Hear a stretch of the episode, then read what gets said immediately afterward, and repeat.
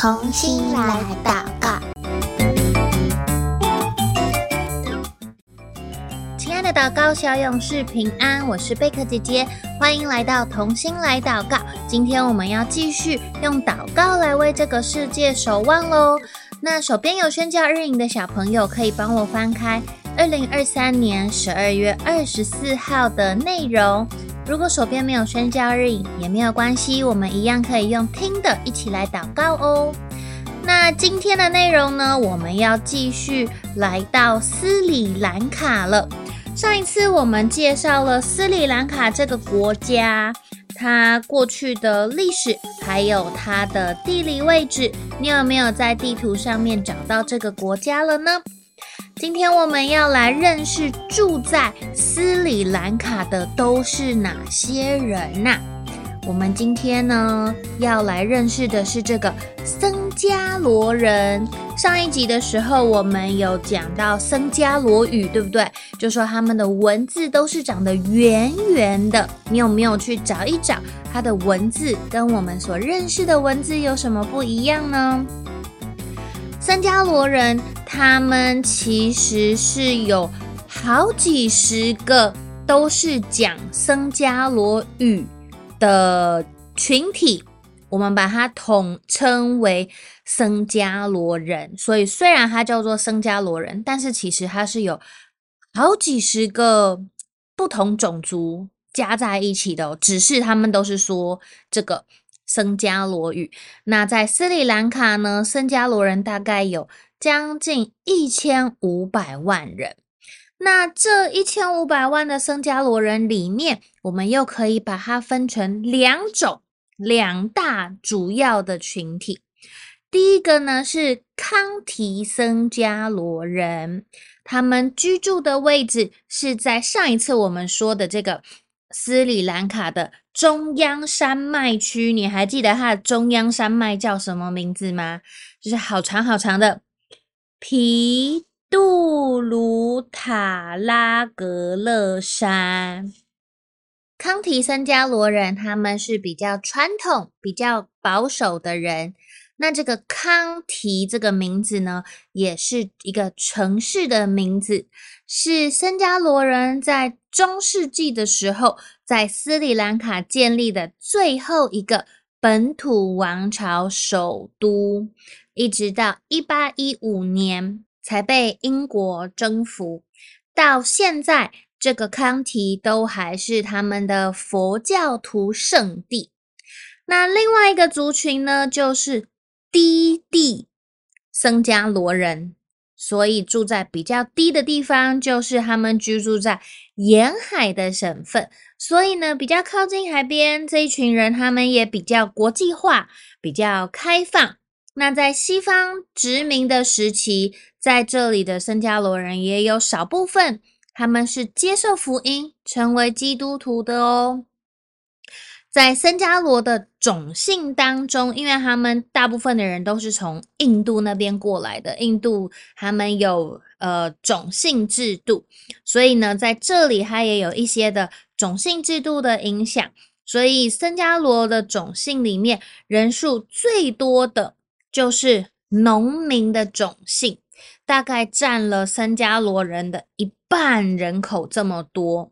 大部分的农民他们会种植稻米、茶叶、椰子、橡胶、番茄、洋葱、马铃薯，还有各种的香料作物。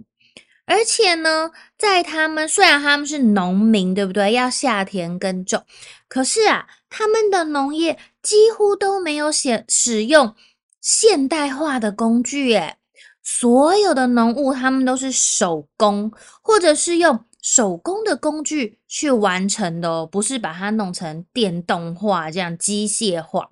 僧伽罗人他们坚信佛教的基本教义，但是因为刚刚贝克姐姐有说，他们的祖先其实是从印度来的，所以他们也崇拜许多印度教的神明，他们相信。这些神明会掌控着他们的日常生活，所以呢，一旦某一个嗯、曾经很受欢迎的神神明，他们觉得不够理想，觉得诶拜这个神好像没有什么用诶，还是说诶这个神拜了，嗯，好像还好，没什么感觉。如果有这种状况的时候，他们就会转去崇拜其他的神明了。那除了神明之外，僧伽罗人他们也相信。这个世界上是存在恶鬼的，就是不好的鬼，所以他们就必须要透过法师来进行驱邪的仪式，来安抚这些恶鬼。所以呢，呃，其实，在印度教里头，他们所拜的神明有非常非常非常的多，大概有三亿三千多万个神明哦。在呃，有一些的印度庙里面。甚至还有哆啦 A 梦也出现在里面。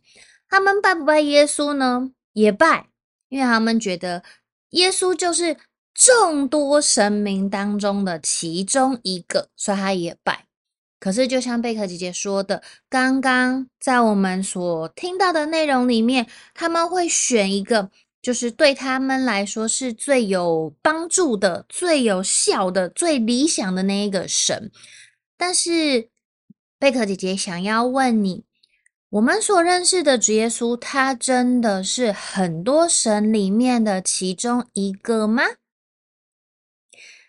他是一位神，但是我们的主耶稣，他也是唯一的那一位神，他是。真正的是从，不管是从以前到现在，甚至是未来，他都仍然活着的神，他也是掌管天上地下所有一切权柄的那一位神。